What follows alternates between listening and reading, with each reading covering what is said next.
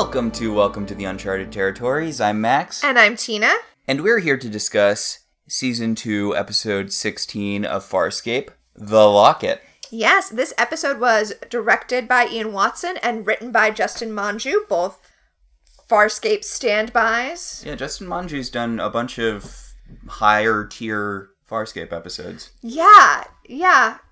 I so He did Crackers Don't Matter, which is one of your favorites. he did, he did. I'm sorry. I I got distracted by the thought of you know that like tier ranking system that became really popular on YouTube a few months ago. Where S is the highest tier. Yeah, yeah. I mean, that's a thing from, I want to say anime, but I think it might be just Well, I don't. I I'm an old, so I don't know how long it's been around, but it just filtered down to the things I watch. You know, in the last few months, and I was like, "What is this?" But now I'm like, "We should do one of those of Farscape episodes." and yeah, most of the S and A tier episodes, I feel like uh, Justin Monjo would be well represented in those. I mean, I'm mostly familiar uh, with it from the Sonic games I played in middle school. Oh, speaking of, well, not speaking of anything, but uh, we normally record when our baby's asleep, but we're not doing that today, so you might hear some baby noise. Hi, baby. Ready to jump into it? Uh, yeah, I. Okay, so I'm gonna put this out there. The Locket, I think, was one of my favorite episodes when we were watching it. I don't think I'm gonna like it as much when we're talking about it because wide swaths of it are just straight up nothing happening. That's interesting. Also, the structure of this is really weird in a way that we will talk about at the end. But it opens, and I love this about Farscape. I love that we don't have to like watch all of the crew members like on the bridge encountering the thing that they're going to encounter that week and then spend a lot of time debating whether or not they're going to deal with that thing when you know they're going to deal with that thing because it's the title of the episode and then they go deal with the thing Is this a really, really long shot at uh, Star Trek? I mean, not just Star Trek, but yes, and I mean, I love Star Trek, but it's just You know, 96 episodes, maybe 20 good ones. Farscape starts at the moment that we need it to start at. We didn't need to see them debating whether or not they should go into the mist. We start at everybody looking for Aeryn because she went into the mist to do recon and now she's missing. You're gonna get into a fist fight with Morty Smith about uh, when scripts should start. Well, no, see, this is this is the thing, right? In that episode of Rick and Morty, that scene, it lives in my brain and it comes out every time I watch anything that starts with an exciting sequence and then goes three weeks earlier. But they don't do that on Farscape. On Farscape, they just start where the action starts. And then they trust that the audience can figure out what happened three weeks earlier. Hmm. I, I, I appreciate that. And and here, you know, we don't need to see that They flew into a tangle of cosmic pubic hair. Wow.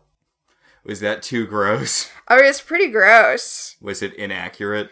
I mean, I guess not now that you say it. Now you can't unsee it. Yeah, Sorry. yeah. This stellar mist. Hmm. And, And what a stellar mist it is. And speaking, I'm sorry, I'm just ruining Farscape for you now. No, no, it's fine. It's fine. And uh, speaking of not holding our hands, when we see everybody on command looking out into the into the mist, one of the people there is Stark. Cause Okay, okay, so I love Stark. uh huh. I'm just, you know, I'm glad that he's back in the show. I really like him as a character, even though he's, I mean, he's done relatively little. He was in like those two episodes in season one. Uh huh. I'm kind of bummed out that they're like, oh, well, I'm glad we picked you up on that commerce planet or whatever. Like, I'm, I'm glad that you've returned to the ship after going to do whatever. I would have liked it if he had just been like in his room for everything that had happened in the past season or so. He he went up to the attic like Chuck Cunningham, and he's just now come back down from the attic. Yeah. Yeah, and, and to to let our listeners know what you were just explaining, yeah, he says that he's returned, and he says this because Zhaan comes out and is like, "Stark, when did you get here?" And he says, two days ago, while you were meditating." And Oh yeah, she's been on long meditation binges. what are you suggesting? I mean, I guess it is technically meditation. I'm just like, it's just she comes from a very sexual religion, so she meditates any harder, she's gonna wear out the batteries. I'm sorry, baby. This is normally I try to tamp so- down the dirty talk, and now the baby's here. It's so funny how you like you've really cut out a lot of swearing from your vocabulary, even when the baby's not around, to like just have it be a thing. And yet. Mm, and yet, So, yeah. Stark kind of fills in that he took one of the transport pods and took off, and he's just now returned. And they suggest that perhaps the reason that Zhaan came out of her meditation early is because she sensed the danger. She sensed that Aeryn was trapped in the fog and no one knows what happened. Zhaan's wearing a different outfit this episode. She's wearing this weird, like, beaded shawl that I love. I really like the shawl she has over her outfit. And at first I was like, oh, did they put that over Virginia Hey because the makeup is making her sick? So sick that she's soon gonna have to leave the show. But then later in the same episode, she's naked and, like, the makeup's all over her body. And I was just like, that poor woman. Hmm. She went through so much for this show. So Aeryn's prowler is coming back out of the fog, and they're like, "Oh, good. I guess she's probably not dead." I And mean, she- if her prowler's coming back. She's probably not dead and she probably hasn't aged 165 years. Oh no! It looks like she's been through some kind of battle, some kind of oldness battle. yeah, Aeryn uh Aeryn has aged 165 years. Also, her transport pod is cuz she took a transport pod. Her transport pod is filled with vines that Zhaan identifies as being part of a plant that she gave to Aeryn because it helps with headaches. But when Zhaan gave her the plant, it was just a teeny tiny plant, and now the vines have overtaken the transport pod. Yeah, like John's like, "What the hell's with the plant?" And Zhaan's like, "Oh, I, I gave it to Aeryn because she was having headaches, and the, you know, root of the You chew on BS you chew on the leaves. Yeah, you chew on the leaves of the BS plant, and they, you know, BS sci-fi name plant. Okay, because I'm like, that's what aspirin is. That's not necessarily BS. Yeah, but she's like the Zakum root. the Zakum root. You know, then old uh, old Aeryn opening credits. yes, we yes we see old Aeryn. We go to credits, and when we come back, she wants to know how long she's been gone, and it's it's only been one day that she's been gone, and yet she's aged 165 cycles. And she's like, I need to get back down to the planet to my granddaughter. I just came up here to tell you not to go into the mist. But now I need to go back and be with my family that I've had over the last 165 years. And they're like, But Aeryn, despite all evidence, we can't believe that you have lived 165 years. Okay, this is by far the weakest part of this episode for me. Like, I like this episode. Mm-hmm. I know I'm saying a bunch of negative things right off the bat. I do really like this episode, but oh, the fact that we spend the whole first half of the episode with no one believing, you know, that Aeryn aged that much due to actual aging, even though all evidence points to that being the case. And Aeryn's like, "Why will you believe me?" And they're like, "Stark, knock her out with your star face powers." So Stark takes off his half mask and stars old Aeryn into a peace coma, to a relaxation unconsciousness. What exactly is Stark's power? Is this a Zhaan thing where it's uh, it's vague, so he can basically do whatever the plot needs him to do? So, Stark is a healer. But he's like a death priest, right? He he helps usher people to to death Mm-hmm. by like calming them, by like bringing peace to their spirits. So, when he show when he takes off the mask to like show the light, he's he's bringing peace to Aeryn's spirit. You remember when John was um having a breakdown when they were in prison together, he did the same thing for John. Yes. Yeah. Now, I'm just saying, it seems like he's got sort of a whole vague psychic thing going. The, the same thing that Zhaan has going on, where his powers seem kind of vague. Yes, yes. He does have kind of vague psychic powers, much like Zhaan does. Um, and we will see in this episode how they can kind of use them together. Hmm. Yeah. One would think that that would be difficult since they're, I would imagine, using two different psychic operating systems, but That's funny. Okay, so I don't want to. I'm hesitating because I don't want to get too into spoilers here, but I feel like we've already talked about this, so. Stark is the character who feels to me like an NPC, right? This is an NPC that was created by the game master to, you know, lead people where they need to go, especially in everything that's happening from this episode on. I mean, he like just literally shows up out of nowhere and is like, "Hey, I brought the plot for the next few episodes with me. Mm. I, I, I, I, I, I come bearing plot hooks." And then when we lose Virginia Hey, it really does feel like whatever player was playing Virginia Hey starts playing Stark, Hmm. which is a thing that happens in, in games sometimes. And uh, so the fact that they have kind of the same vaguely psychic powers makes sense. Also, Stark kind of goes from being like wild, unpredictable NPC who gets your PCs into trouble to being, you know, an actual fully fleshed out character. It just Does he get people into trouble? I feel like that hasn't been his jam up to this point. Is that going to be his jam well, for, until Zhaan leaves? well, I mean, he brought a plot hook that will get. I mean, not not trouble. Well, I mean, he had to because it's not like Dargo was doing anything to find his kid. Whoops! Spoilers. I know, right? It really feels like the game master was like, "So is he gonna like do it?" All right, so um, that guy. Remember the guy that you you met like several sessions ago? Uh, he just showed up on the transport pod and is like, "Hey, by the way, I'm back and I know how to rescue your son." Sorry, this is a podcast medium, so you can't see me making exasperated uh, game master face, but that's what I'm doing. Anyway, so Aeryn, old Aeryn, is now in a coma, but a good coma. A friendly psychic induced coma, and everyone's talking about, you know, what's going on? Why does she think that so much time has passed? That's weird. That's definitely not actually what happened for some reason. Why are we not believing Aeryn? I, I know it's so weird. And Zhaan is like, yeah, I ran tests on her. She's it's definitely Aeryn. It's it's her DNA. She has all the same scars, so she's not a clone. And she's definitely aged this much, but what has aged her body and made her mind think that she lived through that? I'm like, this isn't that weird. You you had to deal with that like in between dimension space whale that was like a thousand times weirder than, oh, she was on a whatever where time moved differently. Zhaan's like, I've heard of rapid aging, but this is ridiculous. Also, further spoilers that I kind of want to get into here. I like that Aeryn didn't go into a thing that made her age 165 years.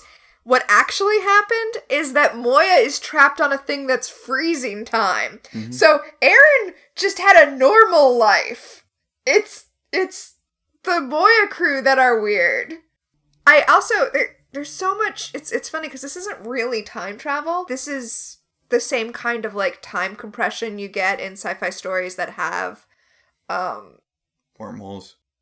I was going to say uh faster than light travel, right? Because that's Yeah. that's what it does. Near light travel, it warps time around so that you get people aging 165 years while John stays the same age. Or it's like an alien situation.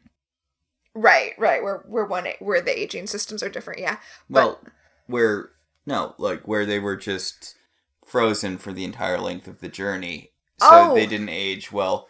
Like Ripley's daughter was dead by the time she got back from the mining thing because Oh, the movie Alien. I thought you meant the fact that Aeryn's gonna live to be 200 and John's barely gonna make it to one. no, no. I meant the movie Alien, where a bunch of time passes, but since there isn't faster than light travel, you just have to be in cryo sleep during long, long voyages. So by the time you get back to Earth, it's been hundreds of years and the people you know are dead, but capitalism's gonna capitalism. It's also the plot of Red Dwarf, where uh, Lister, the main character, was in was in cryosleep as a kind of uh, imprisonment because he had broken the quarantine rules.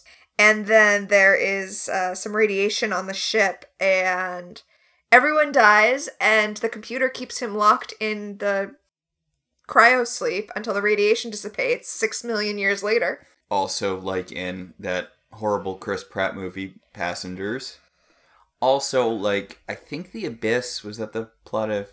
Is it Abyss? It's that series of, uh, I think, sci fi books and then later a TV show about people who are going to a colony, but it's like only their grandkids are going to arrive at the colony because it takes so long to travel across space. Well, I mean, generation ships are a thing in in sci-fi, uh, but I, Th- I this was a recent thing that I- yeah, that's not. I, I don't think I've.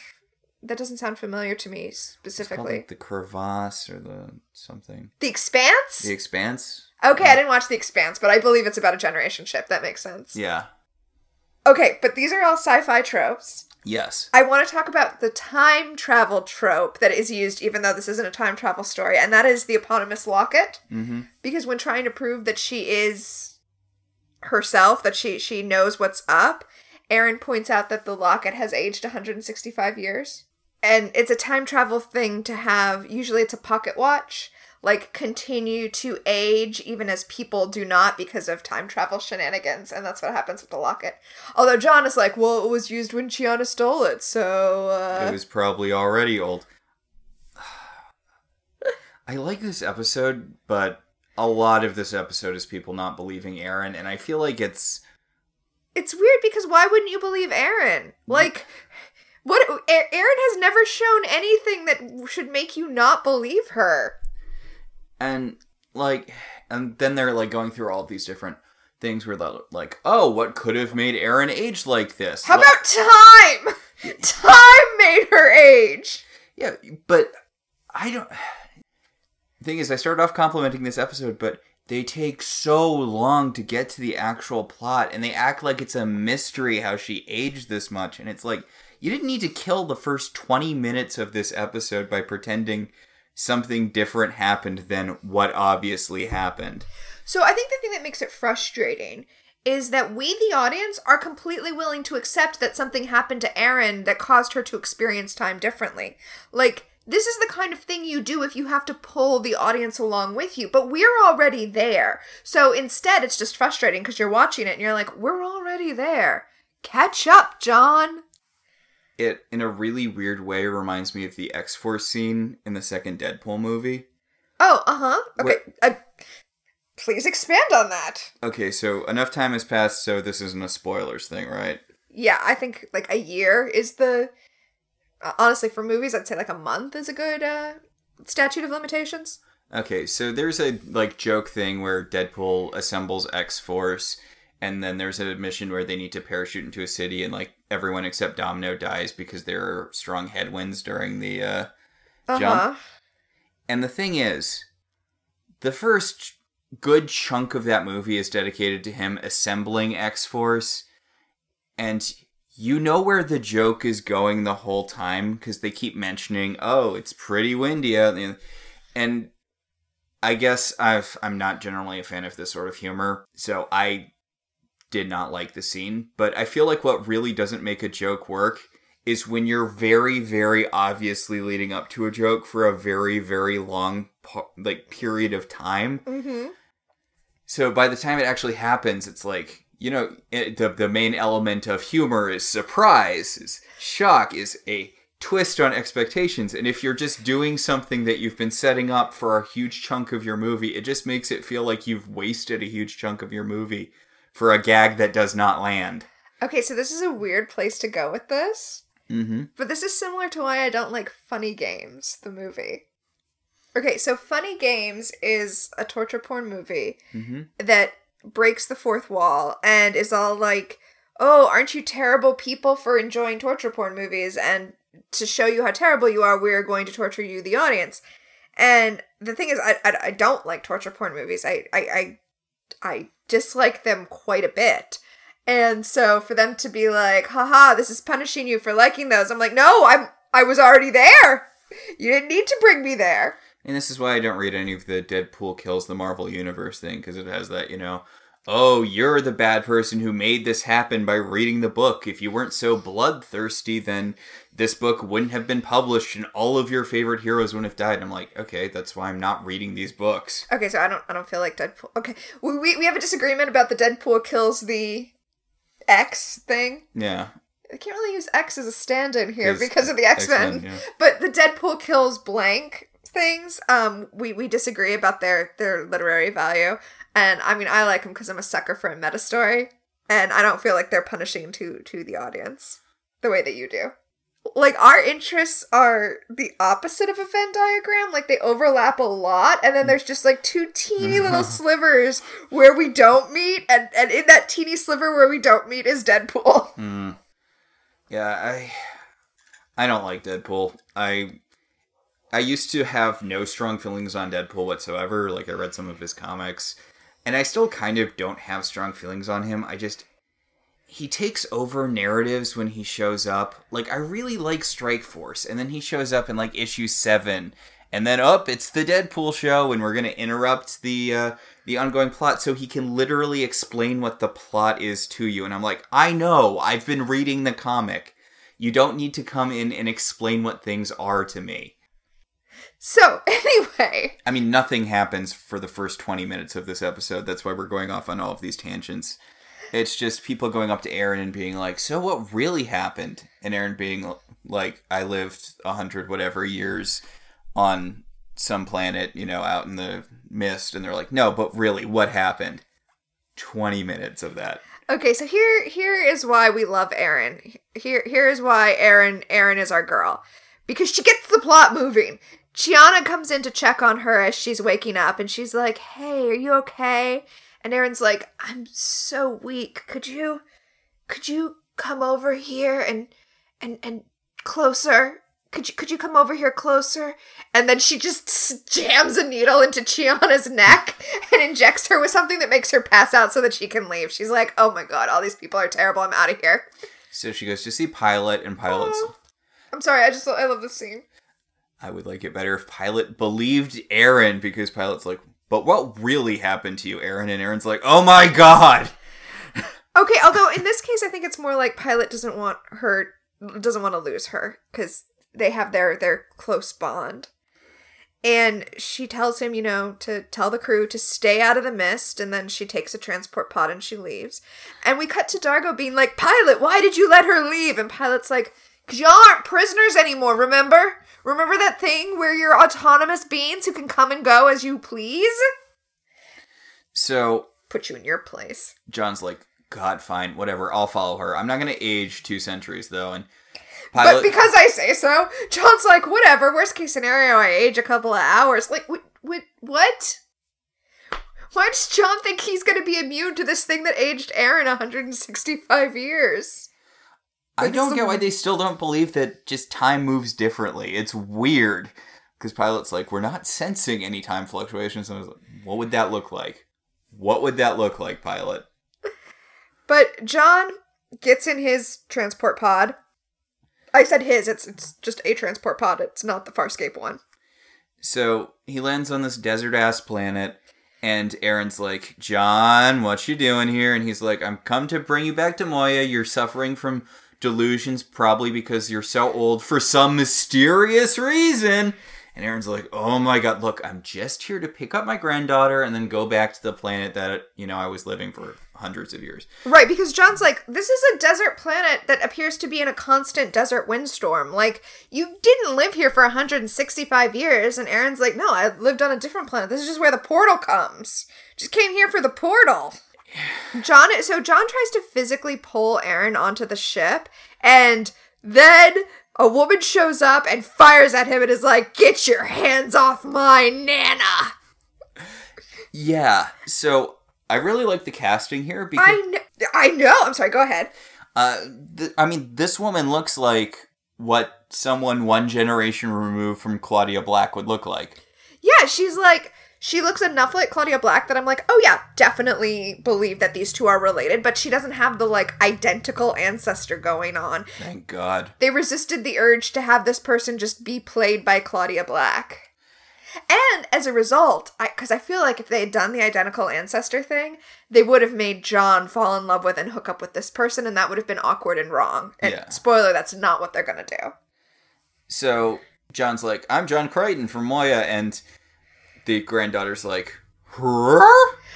Yeah, poor Aeryn, because she's like, yeah, she used to tell us about this ship, this living ship, and we never believed her. We thought she was crazy. Poor Aeryn spent 165 years with her whole family being like, nah, sounds made up. And then she gets to back to Moya, and they're like, mm, are you sure about that?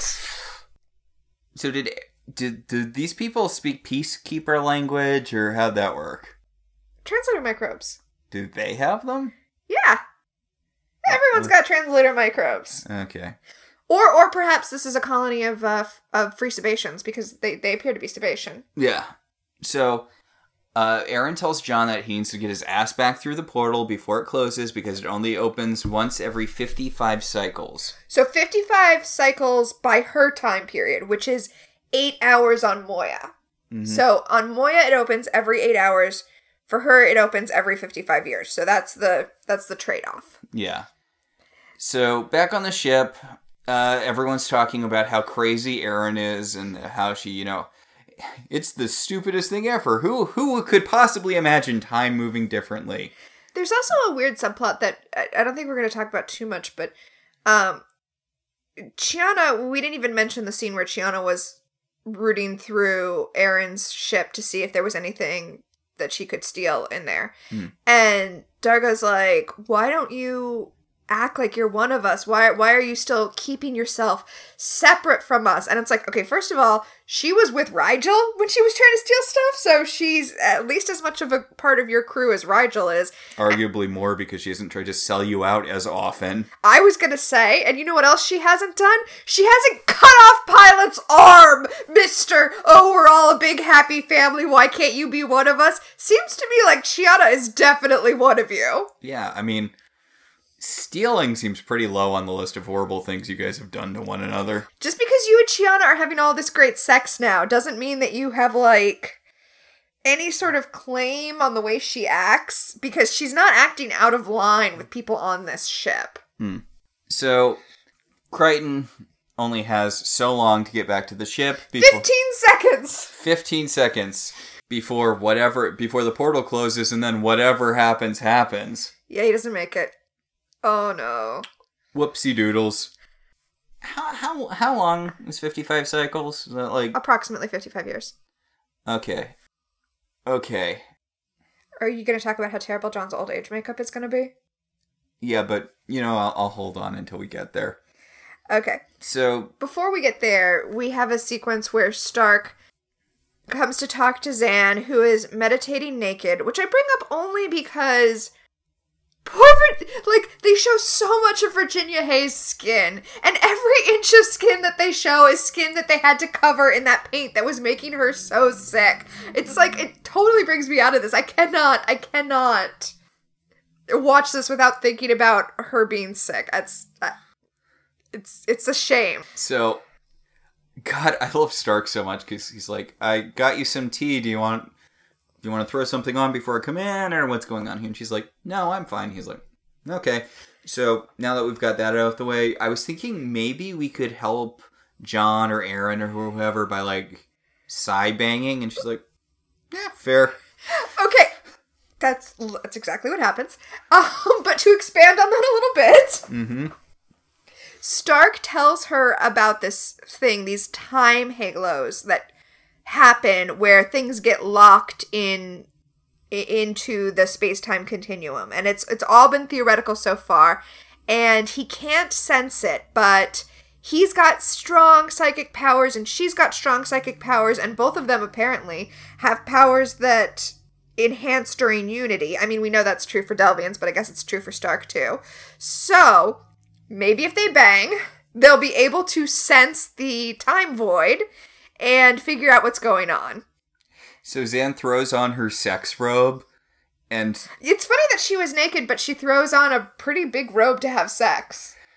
and she's like, "Okay, so I'm gonna take the lead here," and he's like, "Okay, I'm."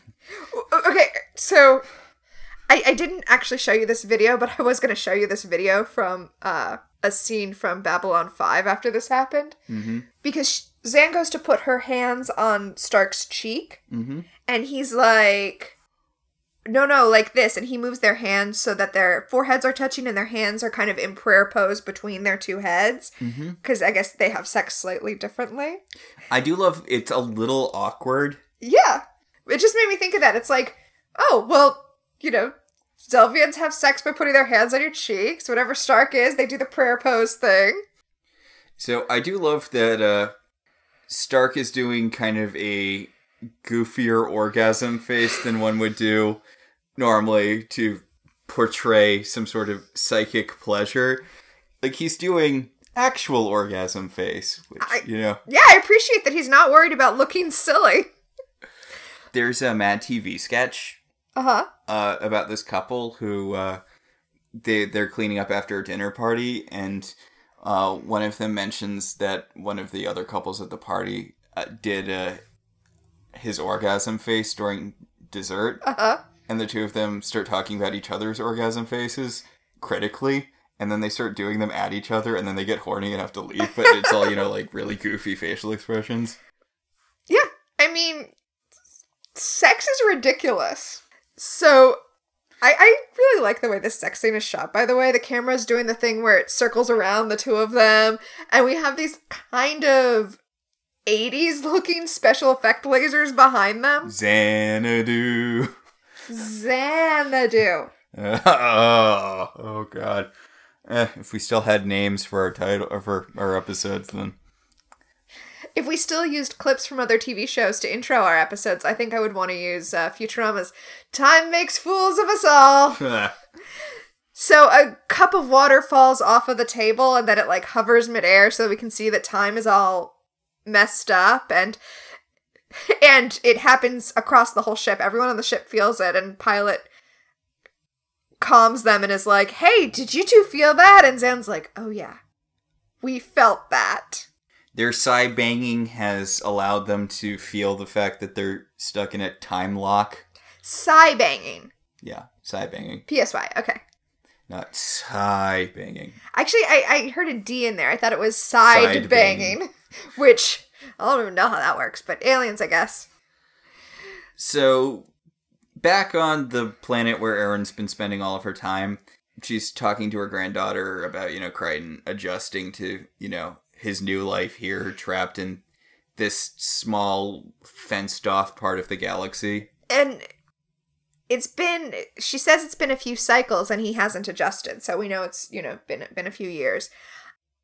This kind of episode, like the trope of this episode, usually has people growing old together. Mm-hmm. like I mean, we got that episode in Futurama, the the real finale after like there were three finales. Yeah. And there's an episode in Magicians where this happens, where they grow old together, where Elliot and Quentin grow old together, live a whole life together, and then, you know, they come back to the present. I feel like we kind of have to talk about that one Star Trek episode that everyone likes for no reason. Inner Light? Yeah. Picard takes a really long time to learn how to play a recorder. Okay. I mean, yeah, that happens too. Yeah. Picard lives a whole life and then comes comes back. Uh well the the thing about this episode and and, and Picard's a different one for the reason I'm I'm about to uh to explain. These episodes usually would have John and Aeryn growing old together. Mhm. But Aeryn lived 165 cycles before John showed up. So instead of living a life with Aeryn, which you would think would be his ideal, we know that's what he wants. John shows up and feels like Aeryn has lived a life without him because she did. because she did. She married, she had children, she has grandchildren now. Like, Aeryn already lived her whole life and he missed out on his chance to be with Aeryn, even though he is, you know, with Aeryn now. hmm Old Aeryn. Old Aeryn. Also, he still don't forget has has Scorpius, the chip Scorpius in his head. Hmm. So that's that's a problem too. So, speaking of the inner light, John, an- there's another time skip, and John morphs into an albino orc. It's weird because the the uh, Oh my god, the old age makeup looks fine on Aeryn. I don't know why. Like, could Ben Browder not st- sit sit still in the makeup chair? It looks horrifying. yeah, like Aeryn just looks like an older version of Claudia Black. Ben Browder looks like a monster. He does. He does. Especially because he's like what supposed to be 70, but he doesn't look 70. He looks like an orc. Well, when we see him again later, when it's 55 years later, I think that's supposed to be like 10 years after this. So he's supposed to be like 60. That's That's not what 60 year old human men look like.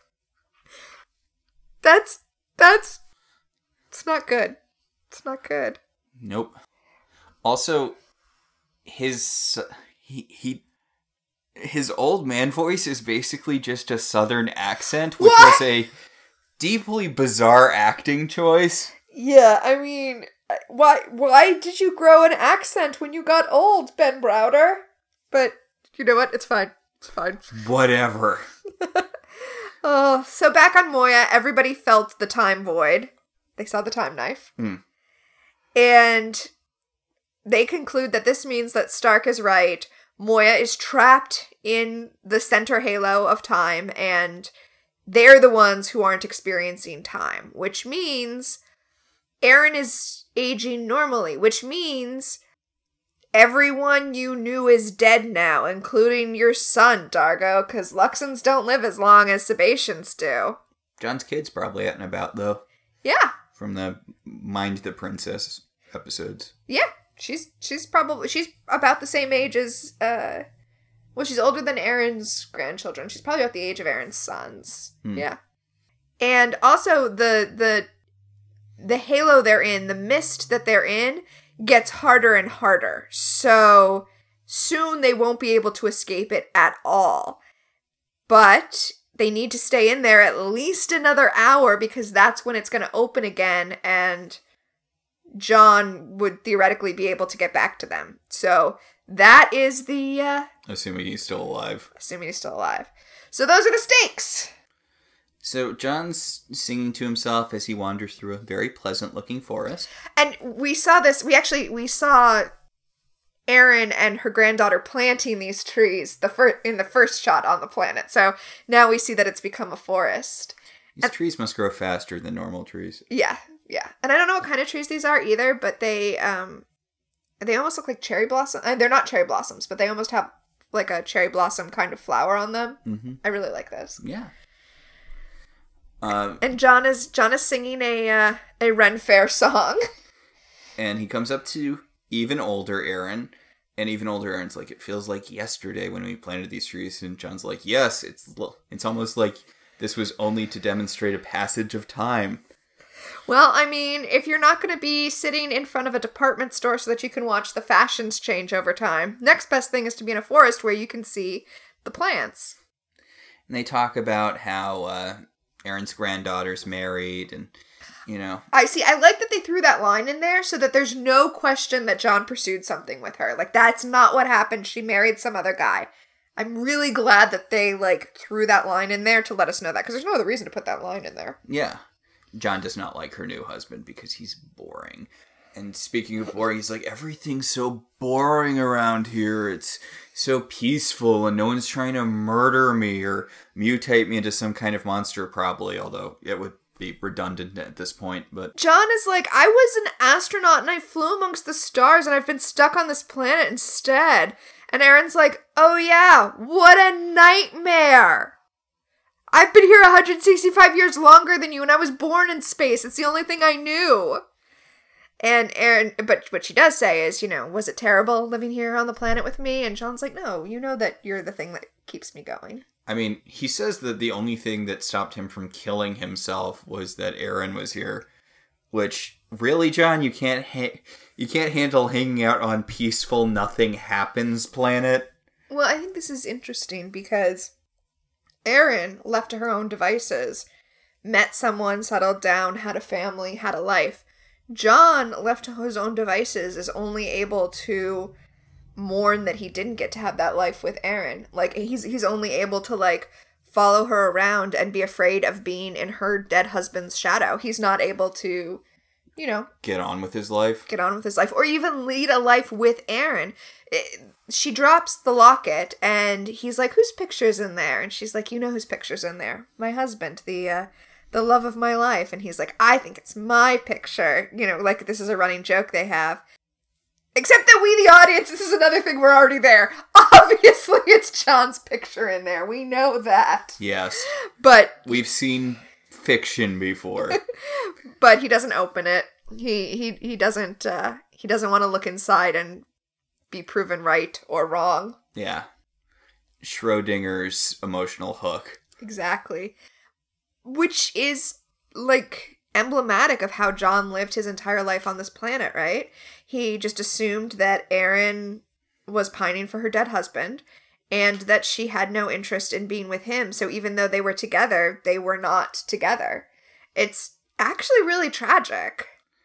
I mean, it's sort of a thing with John that I feel like, since you've spoiled to me that they are going to get back to Earth at some point, it feels like a thing about John's character where he doesn't actually want things, he just wants to want things. Huh. He wants to get back to Earth, but he doesn't actually want to get back to Earth. He just wants to have that goal.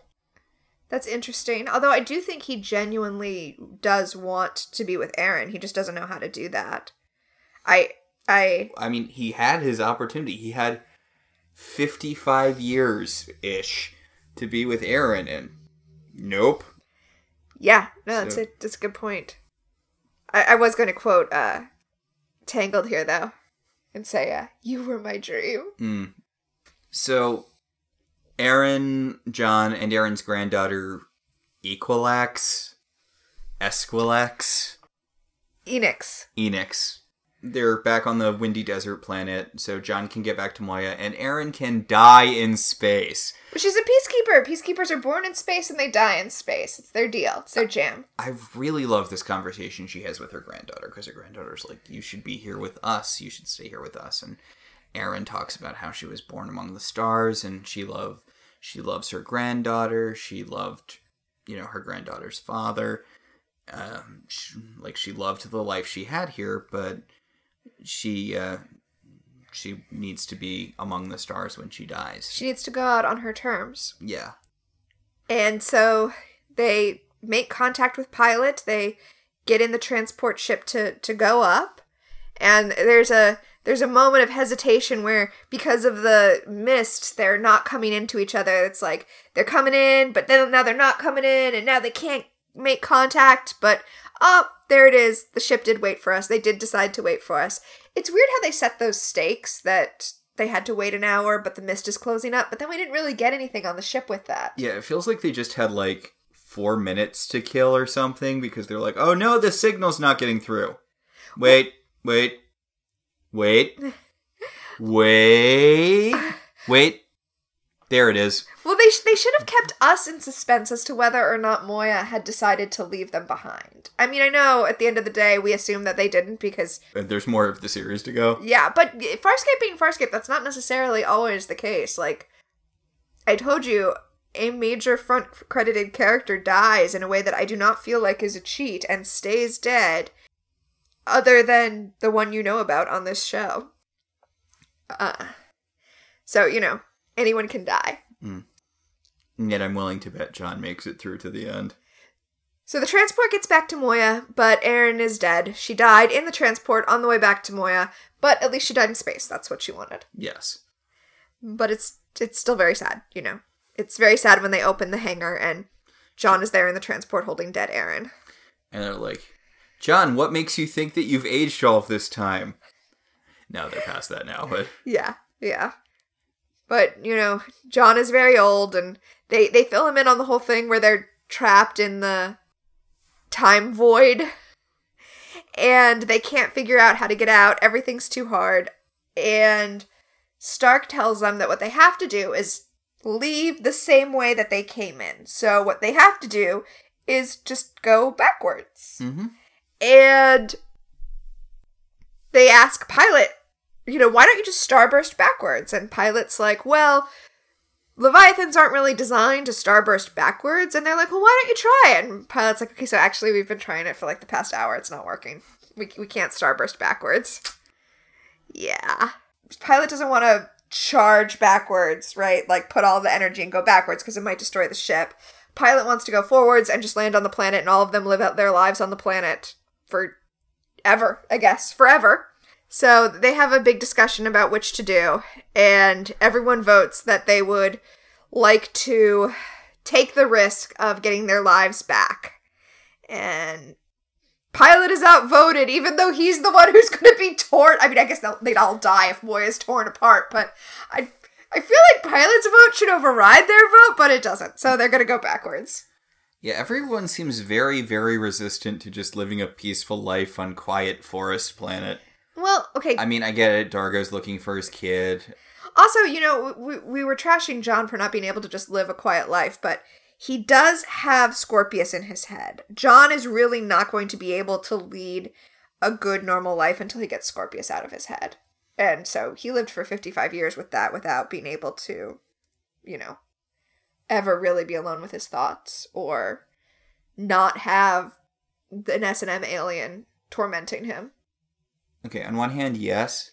But on the other hand, I feel like I don't particularly care for what makes humanity special things. Uh-huh. But I feel like one of the things that does make humanity special is our ability to get used to basically anything. That's true, yeah.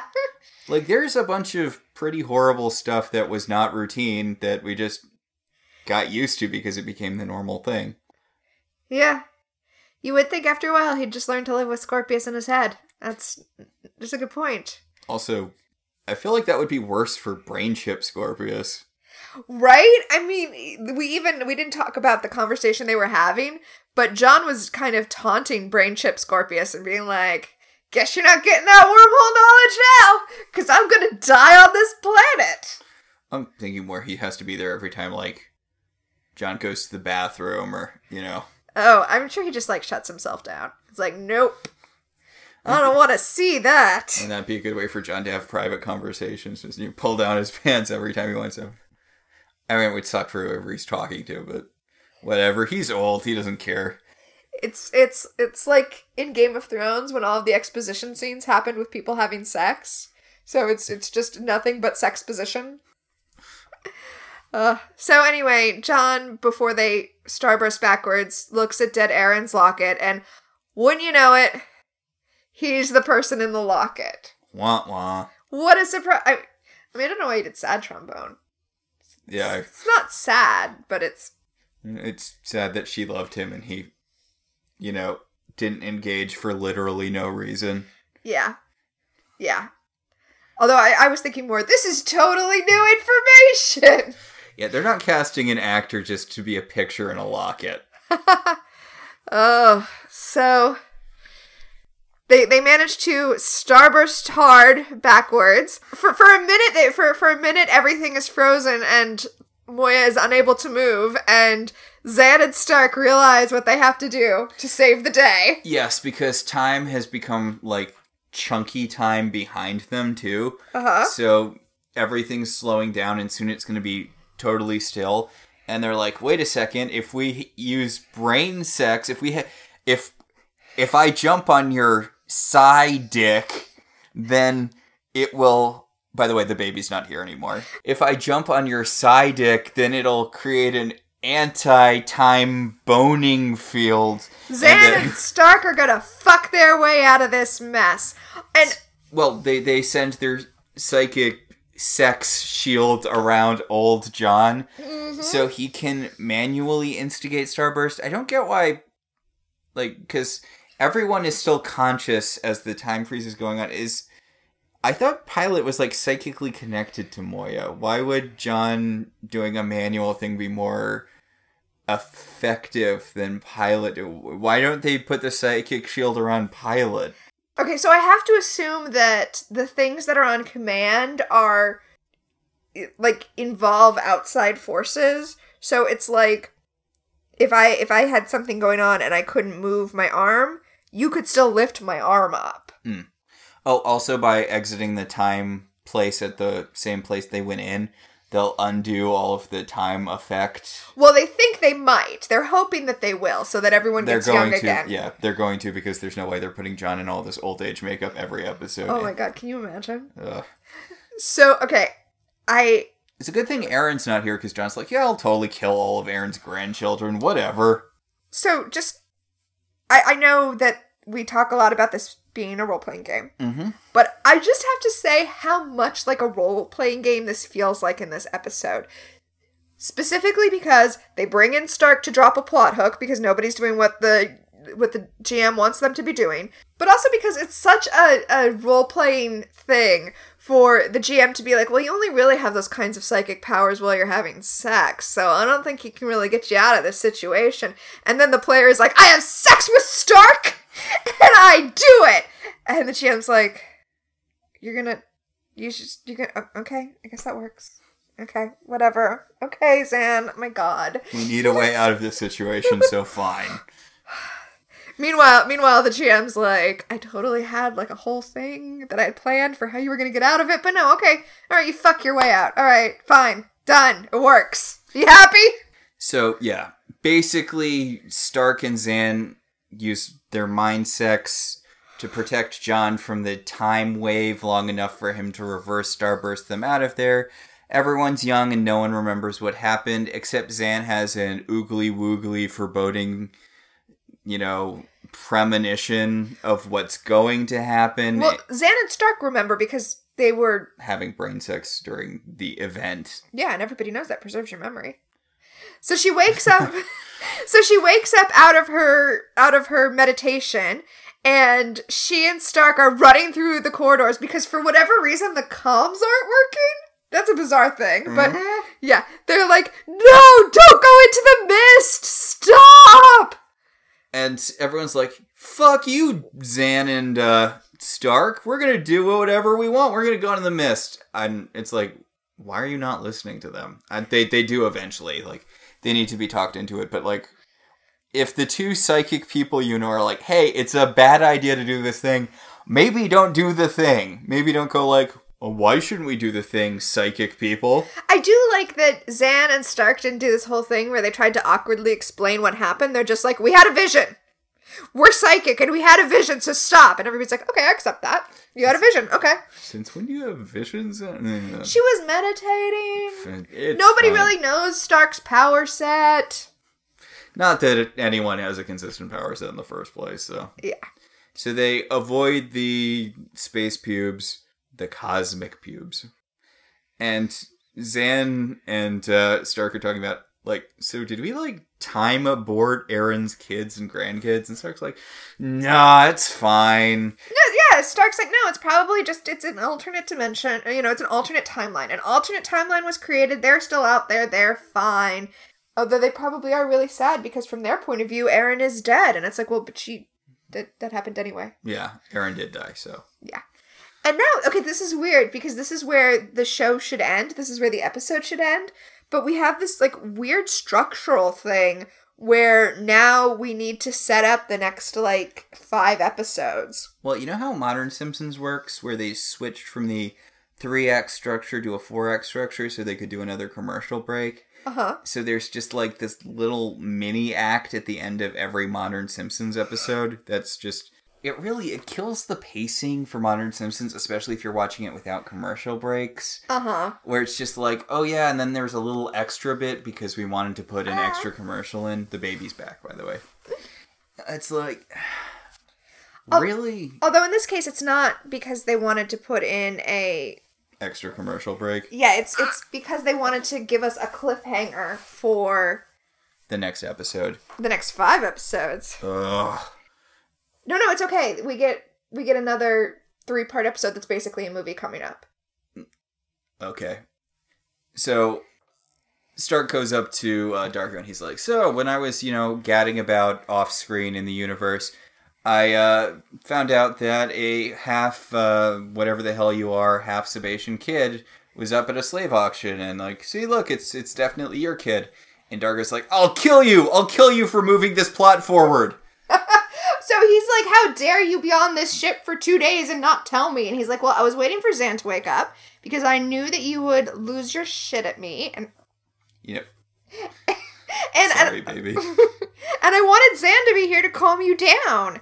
And Zhaan's like, Yeah, calm down, Dargo. We're obviously gonna go save your son, so let's do that now. Oh, look, it's my least favorite Dargo trait. Finally back to ruin the character for me. Oh no, someone's doing something positive. I better lose my temper. I better lose my temper at them and attempt to kill them for no reason. Yeah. Yeah. Like, it's the thing that made him completely intolerable for the first part of the show, where he actively gets in the way of plots moving forward for no reason. Well, it's okay. He, he came around really quickly, though, at least. Yeah, he only tried to strangle uh, Stark a little bit.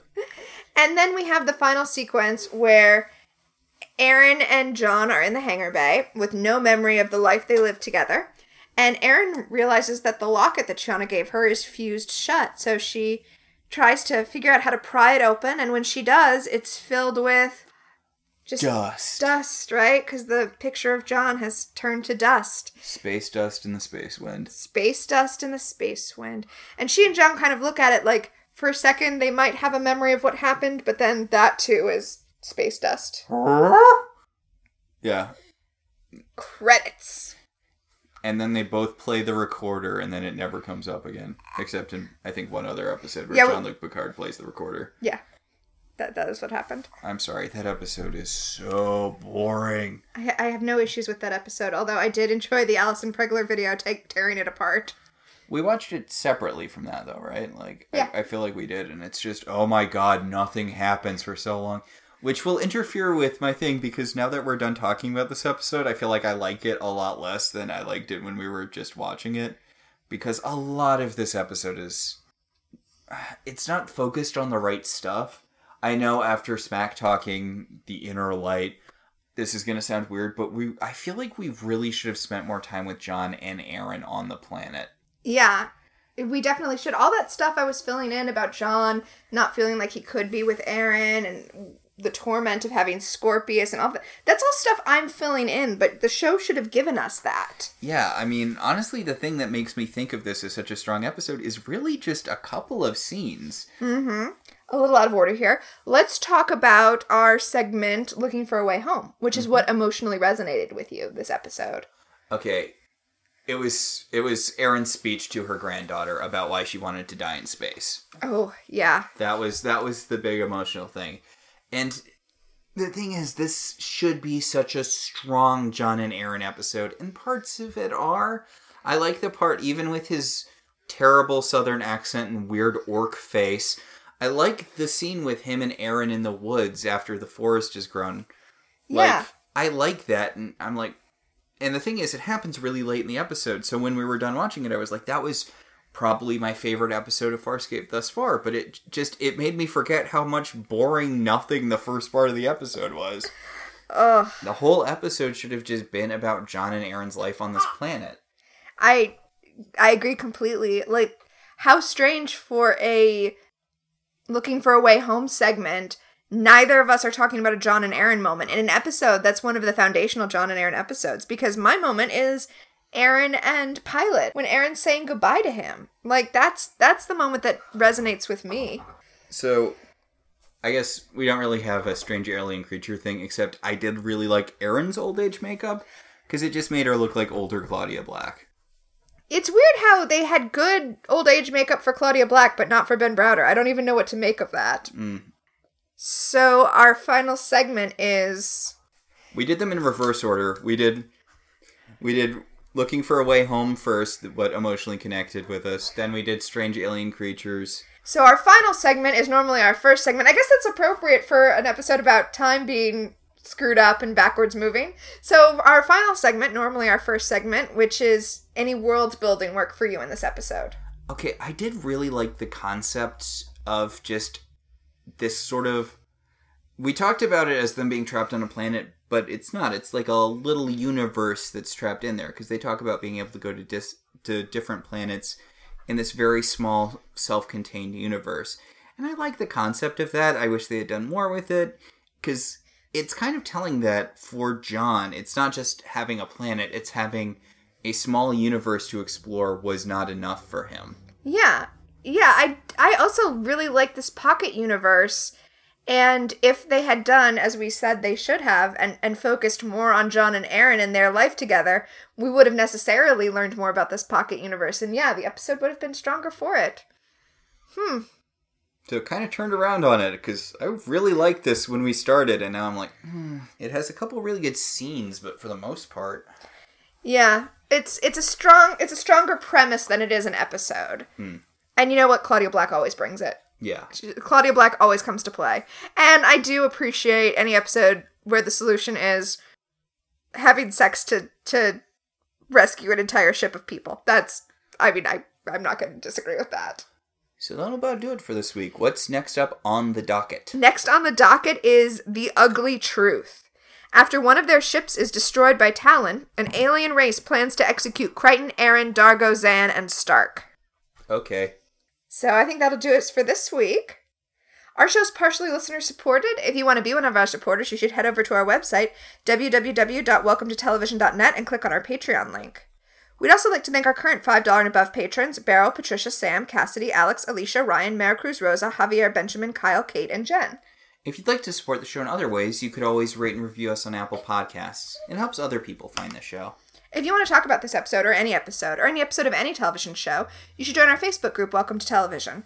We can also be contacted at I Love TV Zines on Twitter or at I Love Television Zines at gmail.com. So until next time, I'm Tina, And I'm Max. and this has been Welcome to the Uncharted Territories.